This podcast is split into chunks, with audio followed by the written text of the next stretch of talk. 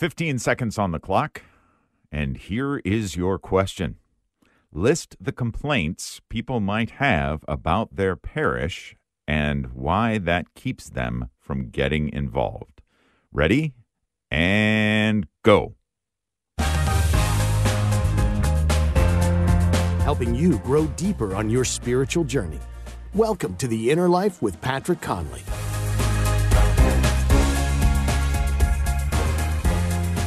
Welcome, my friends, to the Inner Life. I'm Patrick Conley. Grateful that you've joined us for another hour of spiritual direction. Now, when it comes to complaints people have about their parish, the list is all but endless. I don't get anything out of the homilies. Father's homilies are too long. It's too hot in the summer. It's too cold in the winter.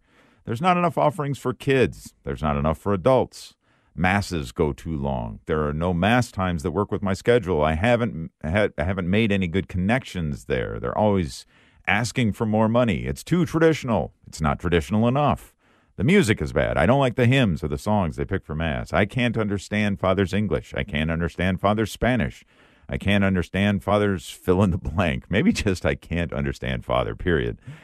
Well, those are just off the top of my head. Did you come up with other ones? Surely there are a myriad of reasons that could be said of just about every parish imaginable that people could invoke, and sometimes do invoke, to justify not getting involved in the life of the parish. Still, being involved with your parish and contributing to the needs of parish life is one of the precepts of considering oneself a practicing Catholic. Why is it so important? And if we have complaints of our own, which I'm sure we do, why and how should we still get involved? Navigating parish life is our topic today on the show, and leading us through is our spiritual director for today, Father Dave Heney. Father Dave was ordained for the Archdiocese of Los Angeles in 1978. In 91, he received a master's degree in marriage, family, and child counseling from the University of Southern California, and he currently serves as the pastor of St. Bruno Catholic Church in Whittier, California. Welcome back, Father Dave. Thanks for joining us. Thank you, Patrick, but I'm not sure I can be of help today because I've never heard a single complaint in 45 years. this is all new territory for me. Oh, no, really? Just kidding. Just well, kidding. that would be fascinating. now, this is to say nothing, of course, about I'm sure your homilies are exactly as long as they should be, and masses never go over, what, 53 Right. minutes or, yeah, right. Yeah. Uh-huh. Yeah, exactly. Well, I- mean, it's it's true. I mean, there's so many complaints that, that we have, and I, I'm not just going to say I, I'll I'll own it. I've got complaints. People have complaints about their parish, and yet it is still such an important thing. Parish life is so important, and maybe that's the good, best place to begin. Is give us some reasons why parish life is so important to our lives of faith. Well, two things happen at a parish. Uh, the number one purpose of a parish is to meet the Lord. That is the number one purpose for every single activity that's happening in a parish. That's the way the pastor should think about it and, and guide and organize all events. How can this parish event or this parish experience help people meet the Lord? Because that's when every good thing happens, is when people meet our Lord uh, for whatever they need. And then it's the also place. It's also the place where we meet each other. And there's the rub. You know, it would. I mean, if we if, if we if we only would meet our Lord and not have to bother with these pesky other human beings, uh, you know, I think people would feel satisfied. But uh, that's not the way our Lord designed it. He he actually Right. said, "I want you to come together, ecclesia, you know, to come together as a community, and to rub shoulders with these pesky, irritating, annoying other human beings, because that's how you will build virtue. That's how uh, the virtues of patience and listening and kindness and understanding and love happens in the presence of another human being and making allowance for that person's idiosyncrasies, you know, the way they rustle the pages of their missalette, you know, how do they, you know, discipline their children at mass? Sure. Yeah. Uh, you know, the, the typical thing is, you know, what are they wearing? You know, oh my God, mm-hmm. that person's wearing shorts or sandals or whatever. So, you know, people would like to have, oh, I just want to meet our Lord. I just want to be this beautiful, pristine situation with just me and Jesus. But Jesus himself says, no, I want you to come into my presence along with these other people. And that's the rub. And that's where, that's the challenge of knowing you know what to accept from the idiosyncrasies of other people and, and where should they be challenged. And that was a long list of complaints mm. that you had at the beginning, and uh, they're all very, very recognizable. Yeah. And some you can deal with, and some you can't. And knowing the difference is important. Yeah. Okay. That's that's a good point. Yeah. When you're talking about these other pesky human beings, Father, mm. what what leaps to mind is uh, philosopher Jean-Paul Sartre, who's um, certainly yes. not a Catholic philosopher, but him saying hell is other people. I believe yeah, he's yeah. the one who said that. And and uh, but in actuality, exactly what you said is that uh, Jesus seems pretty clear that actually it's the opposite. Actually, other people learning to love them, even those that uh, maybe get our rankles up. Right. Um, that's that's where you, like you said that's where you build virtue. That what's what speeds you along the path to heaven. Yep. Amazing. Yeah. Yeah. So well, well, in parish life specifically, Father, I think as we're as we're looking at it and considering it here on the show today, I mean, um, well, maybe just to ask from your own experience, Father. Now, you're obviously a priest in the Catholic Church, so um, your parish life prior to you um, responding to the call to the priesthood must have had some impact on you. Yeah, can you tell us a little bit about that? You know, it, uh, the impact changes uh, with age. You know, uh, when I was young, uh, I don't think I really wanted to go at all.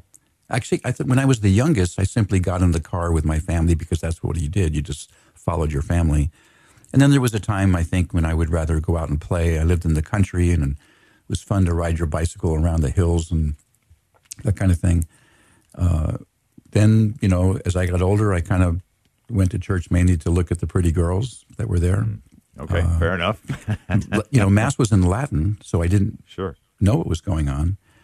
Uh, but then um, I began to pay attention to a little bit more what was going on, and uh, ironically, uh, the priest who gave, who frequently helped out saying mass at my parish, was the priest who taught homiletics, who taught how to give a sermon at the seminary, which was not too far away. Wow. So we had great sermons from him.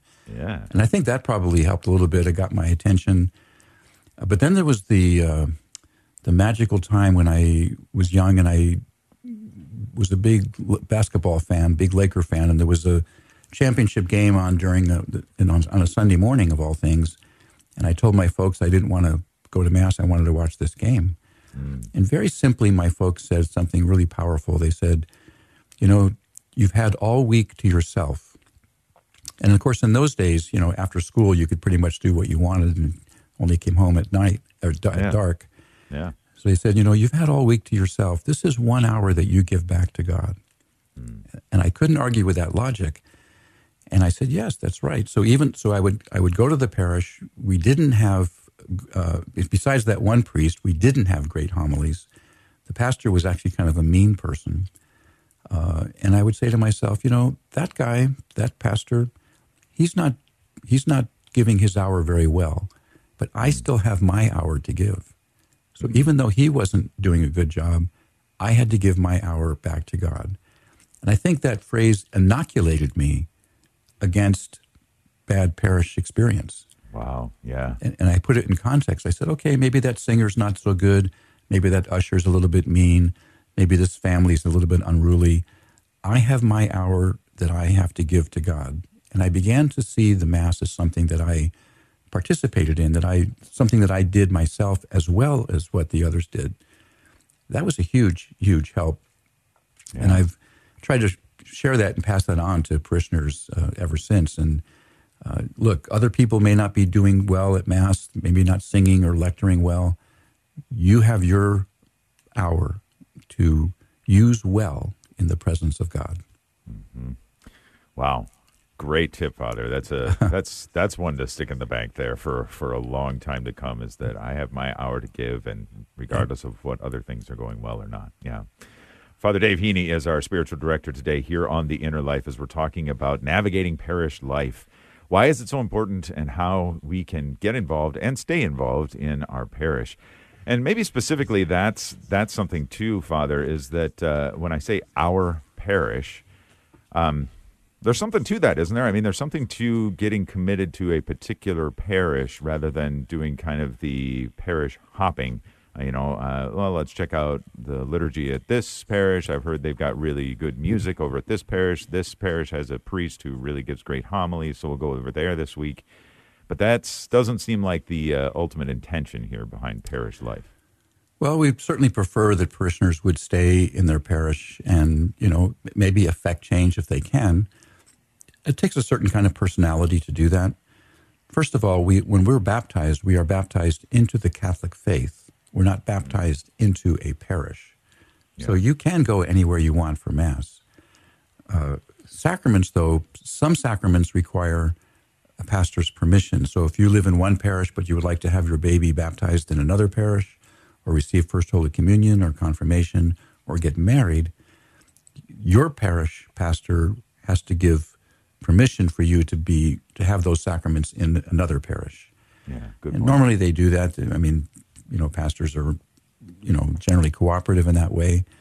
But I think so. You kind of have a choice. Um, there's certainly certainly humanly understandable that you would like to go where the music is better, you know, it has better air conditioning, better parking. I mean, some of these things yeah. can be really kind of just you know kind of basic human things. Um, or you can stay in your parish and make it better. However, staying in your parish and making it better that takes a certain personality. It takes a strong personality, a patient personality, mm. diplomatic personality um, all those things. And you know, I I would wish that everyone had those, but not everyone does.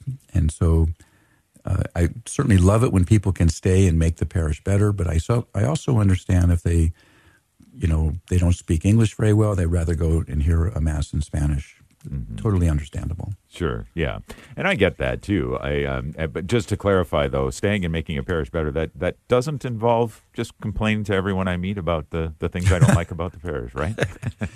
right. That, people are that's that's a skill that people have honed to a high degree of uh, expertise, you know, excellence. Yeah. Excellence, yes, right. Very good. Well, again, our our spiritual director today is Father Dave Heney, as we're talking about navigating parish life.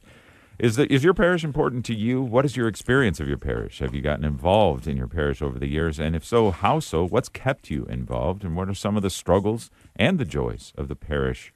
Uh, what does that mean to you? Give us a call. Join the conversation. We'd love to hear from you and what you you know. Give your parish a shout out here. Let's uh, let's talk up our parishes. Let's say well, this is really great about my parish, and I've really enjoyed it. Our phone number here at the Inner Life is 888 914 9149. Number to call is 888 914 9149. You can also send us an email if you prefer. Our email address is innerlife at relevantradio.com. Still, Father, I mean, there is something about um, bearing in mind what you just said about having that choice, but there is something about eventually landing somewhere, correct? I mean, it's not it's not just about a different parish every week.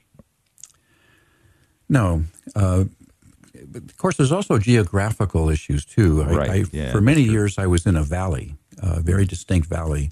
There was four parishes in that valley, and uh, you know it was kind of by itself. And so, and I just by pure coincidence, I actually spent some time as as an associate in all three in three of the four parishes. So I knew a lot of the people. And I knew that sometimes, you know, where the, where a person would go depended on what time they woke up on Sunday morning in you know the kind of a sure. convenient schedule. So those those four parishes kind of consider themselves kind of one big Catholic unit. Okay. Um, so that's a possibility. Some cities have parishes that are very close together, mm-hmm. you know, a mile away or so. So there's all kinds of other considerations going on here, but but generally speaking, um, the idea of identifying with a parish is can be very powerful, and that's why the vast majority of parishes are named after a person. You know, we were at St. Bruno. You know, I used to be at St. Paschal uh, or uh, St. Monica. And so you can kind of take on the characteristic or learn about that saint. It, it helps identify if you have a person named after after a uh, a parish, and um, and then also the more activities that you have there, especially memorable family activities. This is the place where my children were baptized. First Holy oh, Communion, confirmation. This is the parish where I got married, etc. This is where grandfather had his funeral. Those are things that kind of tie emotionally a person to a parish in a in a very powerful way, especially if they were good experiences, if they were, you know, really profound and deep and meaningful spiritual experiences, then the identity can be very tight. And we see that, especially unfortunately, when a diocese might have to close a parish for some reason. Mm-hmm. And that becomes traumatic.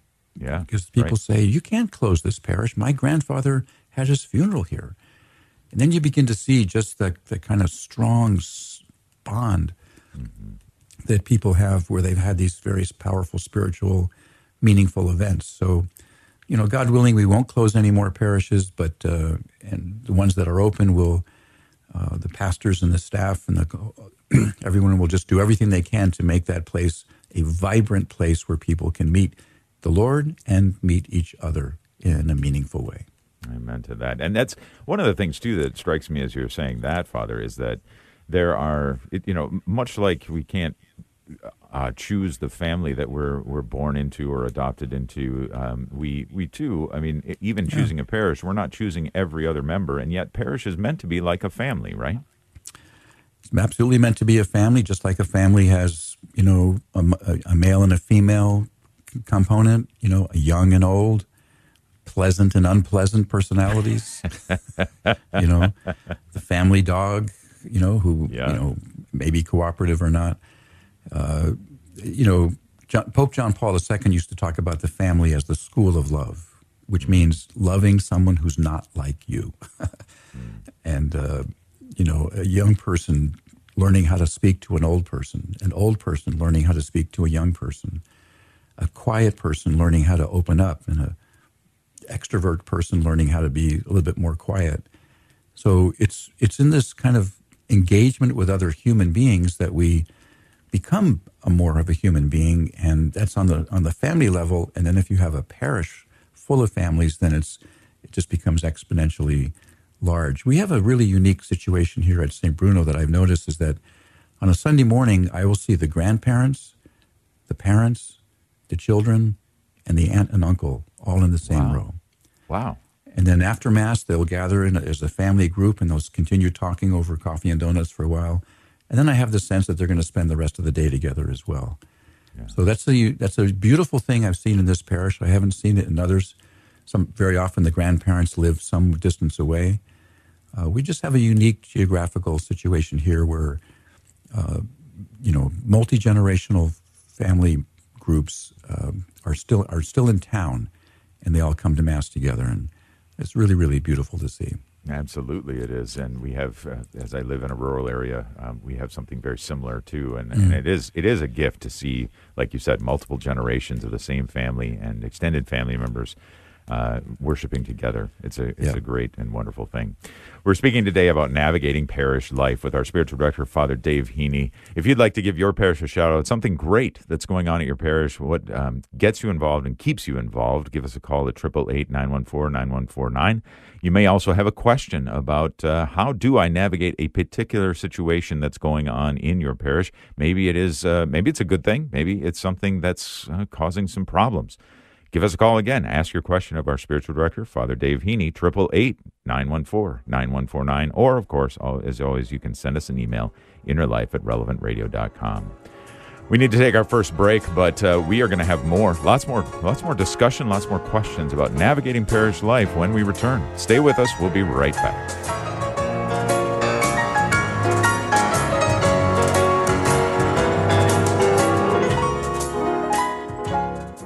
Our sponsor, the University of Dallas, invites you to check out The Quest, a five episode video series on discovering our purpose and living it with courage.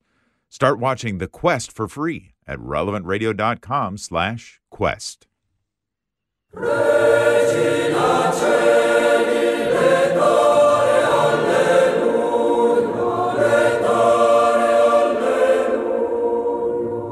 Wow. Does your parish choir sound like that?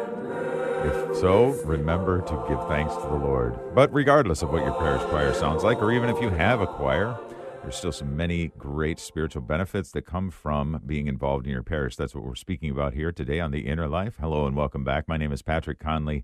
And whether you're listening on Relevant Radio and relevantradio.com or on the Relevant Radio app, we invite you to call in, give your parish a shout out. What's something great about your parish? Or if you have a question about how, na- how to navigate particular things in your parish, We'd love to hear from you. 888 914 9149. Calling in now is Helen, calling in from Chicago, Illinois. Helen, thanks for calling. Welcome. Well, thank you, Patrick and Father Dave. Um, I just wanted to, well, first I have to say that comment that Father Dave said about being baptized into a faith is and not a parish really spoke to me and is really powerful. And I'm going to share it with my Beata prayer group that I have because so many have left the church and the faith because what they felt was uh, a priest who didn't understand them, who was mean or whatever, like kind of what you said about, um, you know, going to church and remembering that hour is for you and not for anyone else. So those are just so relevant to what I'm going through. But my son, I taught catechism for 25 years, and my son was always one of my students. And he had been uh, falsely accused by a priest for something, him and his friend. And they were such good Catholics. They went to school every uh, church every Sunday. They sat in the front. And when that happened and the police got involved, and then they were, you know, uh, people came up and said that wasn't them. They weren't even in the room for tagging one of the bathrooms mm-hmm. at our church. And um, and I was so devastated because I was afraid my son would lose his faith. Like, you know, he was really hurt. So I called a good friend of mine, Father Jim Hyde. Y'all probably know him, uh, one of the founders of the uh, For Life, Priest for Life. And I called him and I was so upset. I said, Father, I'm so afraid that Javi is going to leave the Catholic Church because of what happened. He's so upset.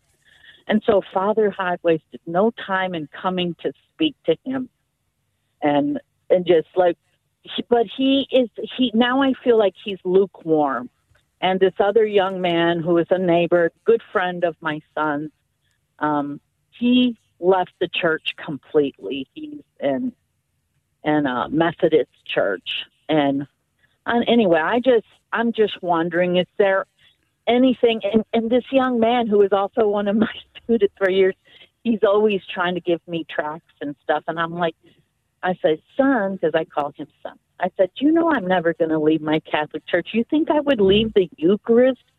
And he said, I really miss the Eucharist. Wow. Wow. That's beautiful. It makes sense.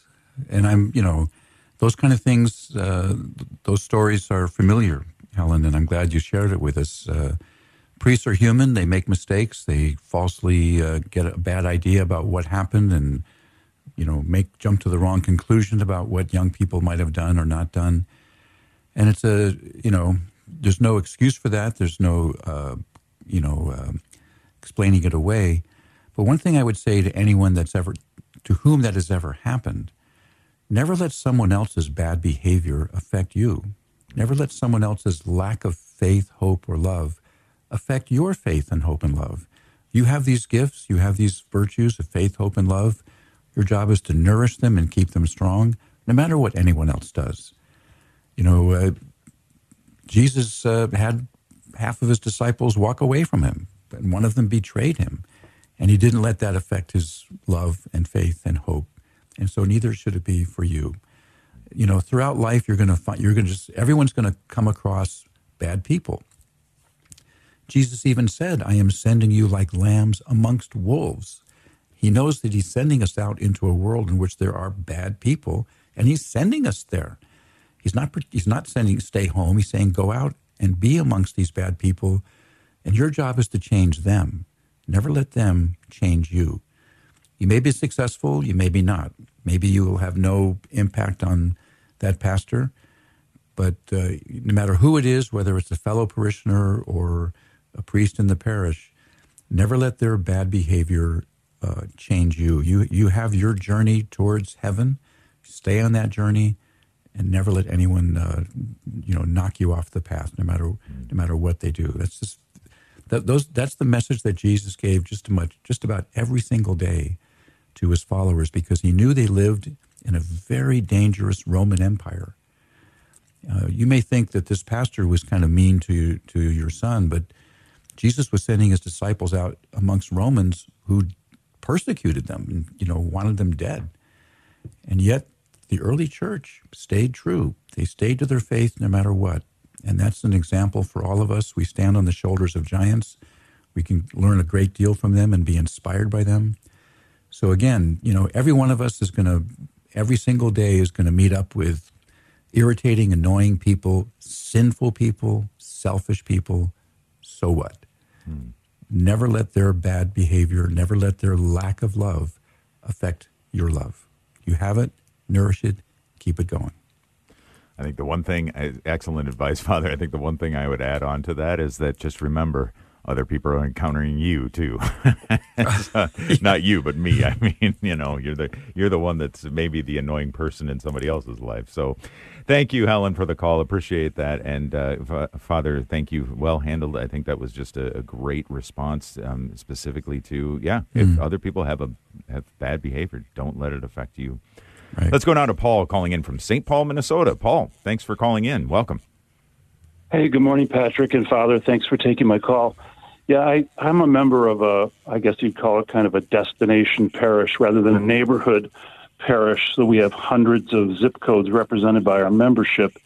And it kind of reminds me of the family nowadays where, like, my kids literally live all over the country.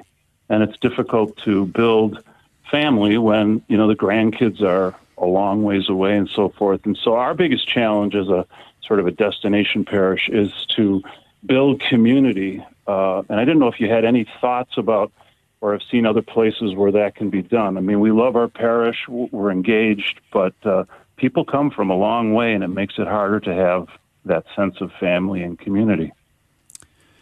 Is there anything that happens after Mass? Uh, coffee we and do donuts? have.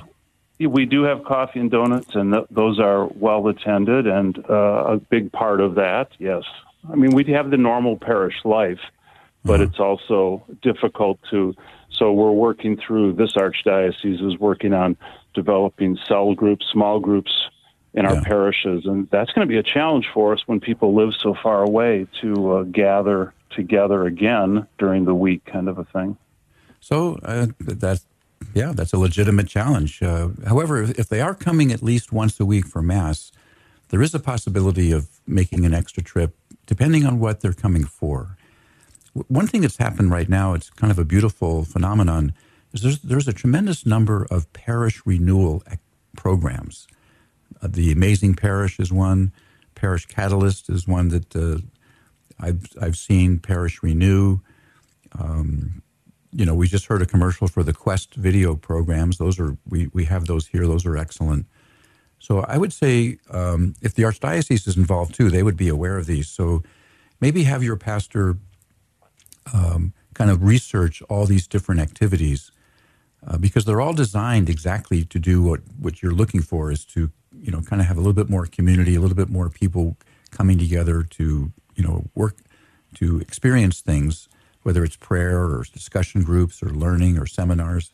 There's a lot of them available now so i would say explore those. The diocese i'm sure would know about them. Um, you know and look some obstacles are unsurmountable. I mean, distance is distance, and if if it's a difficult thing for people to come a long way, maybe nothing can happen for that. Uh, it may be just something that that's just the way it goes. But if you do have something that's really attractive, it's amazing what people will do if they think that this is going to benefit my family, this is going to make my my own life better, this is going to be something really good for me, and I'm willing to travel the distance because I think this is something that's going to make my life better and more meaningful those programs are out there. Paul, I would just say, you know, start investigating and see what your pastor is open to. Mm.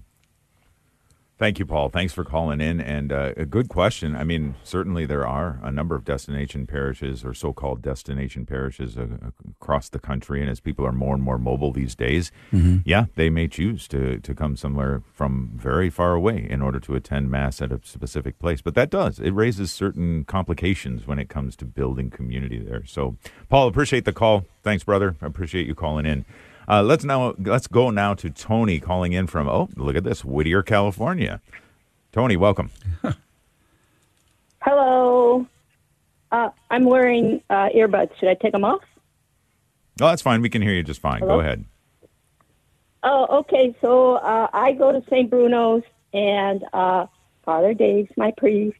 But uh, anyway, I just want to give a little short story about a good friend of mine. She's young, and she would she hadn't been to church for like 22 years, and she would always make comments to me about, "Oh, look at you, always going to church," blah blah blah. So uh, something happened to her. She had an accident, and she's very traumatized. So she started going to mass with me. She's like, "You think you could pick me up?" Because she lives down the street from there. And I'm like, "Oh, okay." So I pick her up now. It's been a couple months. She goes to mass with me every Sunday. I love it. And so uh, one thing is that I always talk of Father Dave, and so we have not been. She has not been lucky enough to hear Father Dave at mass. And one day he did walk in, but he didn't give the homily. But uh, anyway, I told her the story that Father Dave told us that 7:30 was too early for him. but anyway, True confessions, Father. so then she says to me, "But he's always standing out there when we leave." I said, "I know, I don't understand that." But anyway, I just want to say Father Dave's the best. Oh, well, thank you, Tony. Nope. That's that's very delightful. Yeah, uh, we have uh, we have four priests here. We're lucky that we have four priests. So we we're, we take, do the masses on rotation. So um, I basically say two masses on a Sunday. We all take uh, turns. But I'm out in front of the church uh, th- for every mass, whether I say it or not, just greeting everyone. So, uh, but that was very nice, nice of you to call in, Tony. And you know, I really love the fact that you you were the, a major instrument in bringing someone else to church, Right. bringing someone else to mass. That is just beautiful, and I just really applaud you for that. If uh, if I see you next Sunday, please come up and say hello, and I'd love to meet your friend um, if that's possible. But just thank you for that. That is just a really, really beautiful ministry that you did there. That will be a blessing for this person, and I, I think it's going to redound and uh be a blessing for you as well. Thank Yeah, you. Yeah. Thank you, Tony. Thank you so much. And yes, I agree. What a wonderful thing it is to be able to bring somebody else to Mass and help them to become part of the community there as well.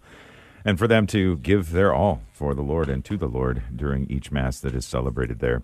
And Father, I think based on both Paul's and Tony's uh, questions and comments, I, I guess one of the things that I'm seeing here is that there are a good number of people who are investing in their local parishes, and maybe they're finding some challenges, some difficulties along the way, in really helping this parish to become well. As you said, this is it's primarily this is where we meet God, where we come Yeah.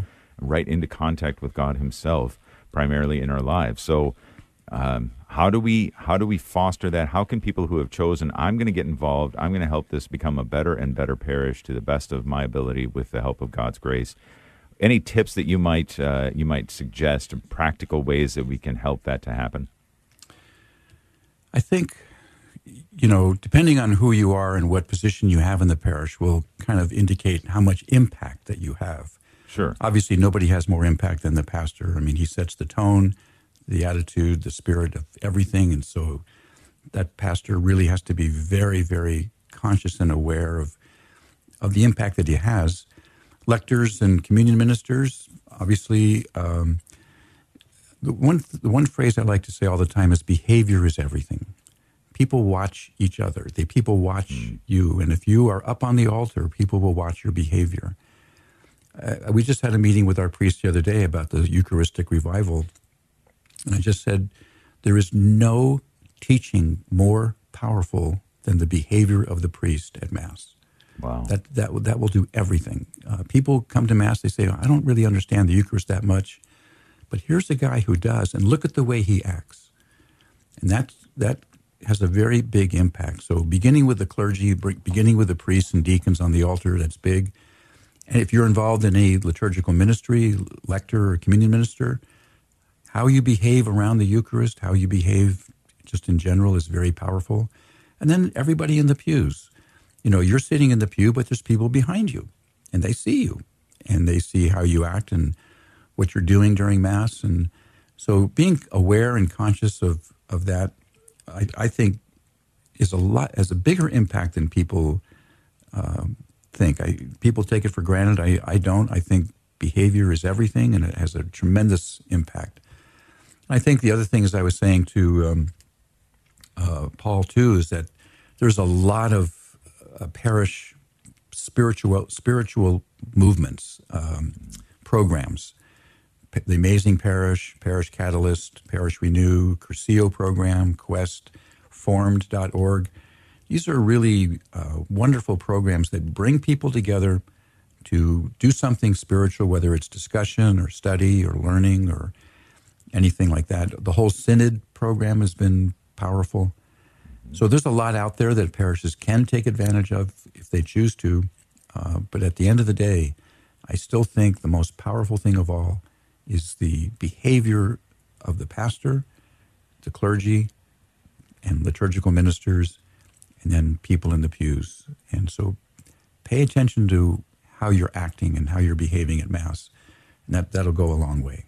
I'm going to grab that uh, that bit of audio of you saying that, Father, um, and play it for the altar servers that I have the privilege to train as well. All right. That- yeah, yep, yep. I always tell them that there is never one minute in any mass if you're up in, on the altar that uh, there's not at least one pair of eyes on you, and I find that to be very much the case. Some, you know, that people are always watching. So great, great advice, great uh, thoughts from our spiritual director, Father Dave Heney, as we're talking about navigating parish life. If you have something that's going great in your parish and has really helped with the community aspect of it, that's really made your parish a better and better parish, you and you would like to just give them a shout out, please feel free to give us a call and we'll try to get you on the air. 888 914 9149, 888 914 9149. Maybe you have a question, as Paul did, about how, to how to get uh, to work with your parish to help them become a better and richer parish. 888 914 9149 is the number to call. Our email address is innerlife at relevantradio.com. We're going to take our next break, but we've got more of the show and more discussion about navigating parish life coming up right after this. Don't go away. Stay with us. Seems it never rains in Southern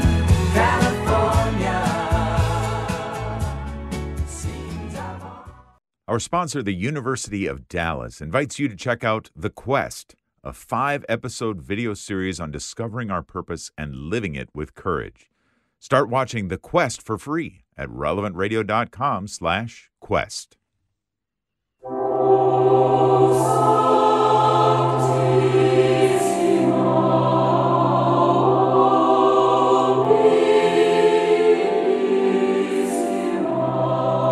Welcome back to the Inner Life here on Relevant Radio. My name is Patrick Conley. My thanks to Nick Sentovich, who is producing our show today, and Sarah Tafoya taking your phone calls, along with our spiritual director, Father Dave Heney. We're talking about navigating parish life. There's many things that we can face uh, in our local parish, maybe many things that we're not particularly happy with, but some, still, there are some great reasons for getting involved and staying involved in your local parish. If you have questions about that and would like to be part of the conversation, go ahead and give us a call at 888 914 9149.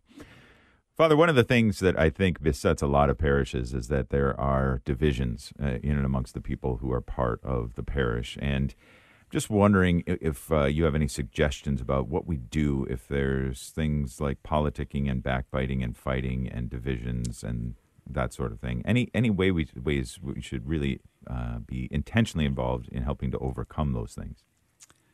I think the first thing is to not be too disappointed about it or too shocked or stunned. Again, you know, we're dealing with a whole bunch of human beings, different personalities, different outlooks, different visions coming together in one place, each group having an idea of which direction the parish should go.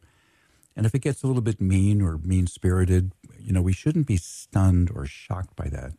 It's, you know, people can be sinful. You know, we are lambs amongst wolves. So take it in stride. Then I think the second thing is don't join any gossip. Uh, just don't join in any kind of gossipy conversations. But sometimes there are important issues that need to be addressed. And I think the first thing is to be, is to focus on solutions. Um, so if you hear somebody complaining about something, ask them what is their answer, uh, and that kind of gets them a little bit out of complaint mode and into progress, into what can be done. Um, and I think it's always important to let the priests know what's going on. They they really can't solve problems that they don't know about. So if all these things are going on underneath the radar or underneath the uh, you know audible level, then you need you need to make the covert overt so that the priest can deal with it, um, and always in a in a respectful manner. It's perfectly all right for people to have different opinions. Um, it just has to be kept uh, civil. And I think it'd be important, depending on how big the issue is. so, for instance, during the pre scandals time, we had a series of open, uh, open forums where we invited everybody into the church. And in a very orderly way, we just kind of went through all the issues, answered every single question, had materials for people to take home and read. Um, so there could be any number, you know, it could be immigration, it could be the church scandals, it could be a financial issue, it could be a, you know, a ethnic issue, uh, you know, different ethnic groups in the parish. So providing opportunities for people to express themselves and to talk is powerful.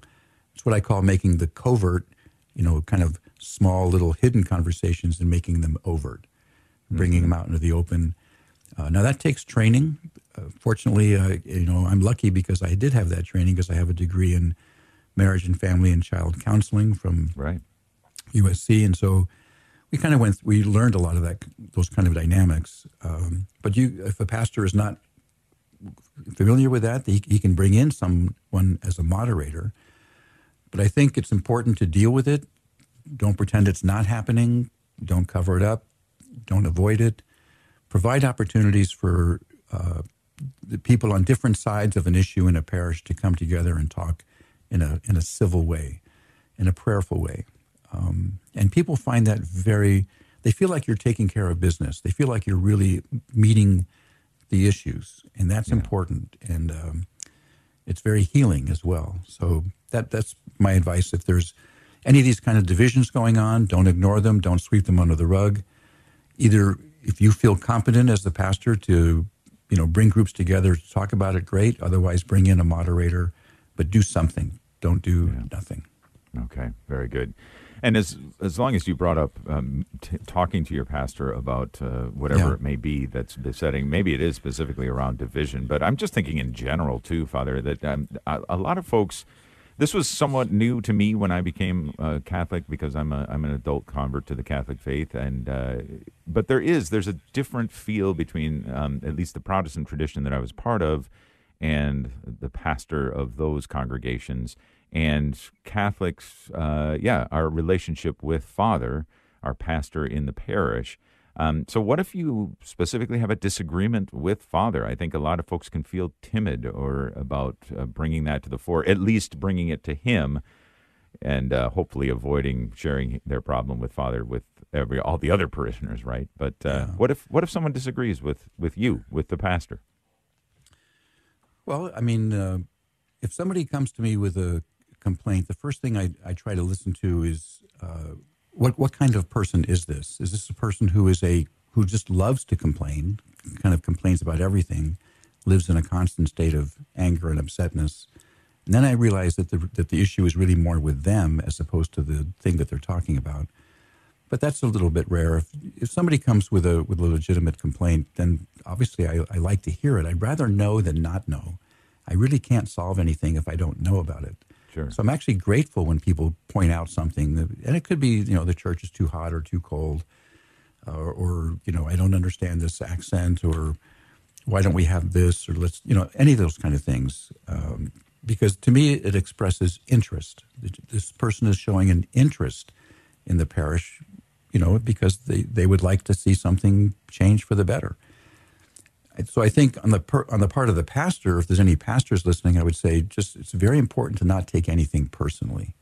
Don't take it personal. Don't I don't so strongly identify with the parish that if someone says they don't like the color of the fence, that you take it as a personal insult. Uh, so don't take it personally. Just take it. What you should do is take it as a sign of interest that this person cares about the parish in such a way that they're commenting on something that they want to improve. For parishioners, I would say if you if you have something to say, what I would say is prepare. Just don't spout off because you're probably going to say something incorrect or get it out of perspective. So if you have something that you don't like about the parish, what I would say is uh, maybe write out your thoughts and then consider that as a first draft and then write them out again so that they're clear in your head and that you're not overstating it or you know kind of going off uh, spouting off and, and saying things that are unkind. So prepare what you have to say. Think about the pastor. What kind of personality does he have? Uh, and then, uh, and then I would say make sure that you that you connect with him, either in writing, uh, preferably in person. And I think this is a very important psychological thing, the way God designed us. If you don't, if you keep the thing that you, if you keep the resentment inside, if, let's say you want something changed in the parish, and you just keep resenting it, you just keep fulminating about it, it's very bad for you. It's bad for your heart. It's bad for your health. It's bad for your mental uh, stability. God designed us in such a way that when we take care of business, when we go to the pastor and say, hey, Father, I would like this to happen in the parish. Okay, you've done it. You've, you've made your case. Maybe it, you get a yes, maybe you get a no, but you've made your case. And God designed us in such a way that when we take care of business, when we get it off our chest, we feel better Yeah. and we feel at peace. I have, at least I tried. And uh, if it's successful, it's even better. If not, you will have the satisfaction of saying, I did my best to make this new policy happen. Didn't happen, but I, I did, you know, act on it. Mm-hmm. And uh, that's important. The, what you don't want to do is just keep the bitter, keep the resentment inside and just smolder over it, mm. you know, week after week after week. Mm-hmm. Hope that helps. Yeah, no, it does, and and there's lots of good, uh, lots of good advice you were giving in there, Father. And I think that I think that that's uh, that's an important last point that you made there too. Is that when that does smolder inside of us, I mean, we're tempted in all sorts of directions that uh, are end up being, uh, well, end up getting ourselves and potentially others into into sin, right? So, um, yeah, thank you for that. I think the last question, uh, just here before we ask for your blessing, Father, is I, a lot of people are dedicated, as I said before, about helping to make their parish better. And specifically, one of the ways that I think a lot of people want their parish to be better is to help to make it more attractive um, to others, to that uh, might say, "Yeah, I want to be part of that." And, I, and now, hear me, I'm not saying just particularly the building, um, but and, and not even necessarily particularly the the mass, the liturgy itself, although those are both parts of that. Um, so I guess I would end by, asking you any ways that we can become, say, more evangelical, more attractive, more you know, let's let's shine this light so that people may come. So I think there's three three areas that uh, any parish can focus on. If they get all three down cold, that's beautiful. But even just one or two or three or or three will really help. Okay. I think the things that make a place really attractive and evangelical is is music, the homilies, and the ministries. I think music moves your emotions, it moves your feelings, it gets you kind of emotionally involved. Homilies appeal to your mind, to your head, knowledge and wisdom and insight about uh, bringing uh, Jesus to your life. And then ministries is kind of moves your feet. You, you get involved. You know, you're you're doing something in the parish, joining this group or that group or that group. So, music, better music, better homilies, and better ministries. Those are the three areas that I think are the most that cause the most identity with a parish and get you most involved because they they deal with your heart, your head, and your and your feet. Your you know your involvement. And getting getting all those three online um, will will go a long way to making a parish the place where you can meaningfully meet the Lord and other people in a very powerful way. And uh, do you think pastors in general are open to people coming forward and saying, "I have a particular interest in helping with the music program, or I have, or I have an idea for a new ministry, or even, dare I say it, Father, have you ever thought about this for your homilies?" Well, hopefully that person is really diplomatic. Yeah, because good uh, point. Okay, you know, you know, you're dealing. You know, you're just think about it. Anytime that you talk to another person about how that person can, you know, change, Yeah. it takes a lot of diplomacy, right? You don't want to come right. across as superior or holier than thou or wiser than thou or, or critical. You know, you're a bad pastor. You're a bad pastor, father, because you're not doing this or that. So how you do it is very important, and um, you just want to do it in a loving way and in a way. And I would say, kind of learn about your pastor. What kind of person is he? what kind of language appeals to him. Uh, do you want to just walk up to him cold or make an appointment? You know, set it up with an email first. Those are all kind of strategies that you can use uh, to connect with another person um, and you know get them motivated. So, but I think those are the three areas: music, Music, homilies, homilies, and ministries. Yeah. All right. Well, very good. That's a good place to leave it, I think, Father, right there. So thank you so much for being our spiritual director today. May we have a blessing from you. Heavenly Father, we ask your blessings on all our parishes, their clergy, staff, and all our parishioners. In the name of the Father, and the Son, and the Holy Spirit. Amen. Again, Father Dave Heney has been our spiritual director today, and navigating parish life was our conversation. If you missed part of the conversation, would like to go back and listen, we're always available online and on the Relevant Radio app. Just go to Inner Life, or excuse me, relevantradio.com slash Inner Life, or find the shows on demand tab on the app and click on Inner Life. Thanks for joining us. Hope you have a great weekend. Monday on the program, When God Says No, with our spiritual director, Father Mike Martin. The Holy Sacrifice of the Mass is up next, so be sure and stay tuned for that. Thanks for joining us this time again. Have a wonderful weekend. And until next time, grace and peace.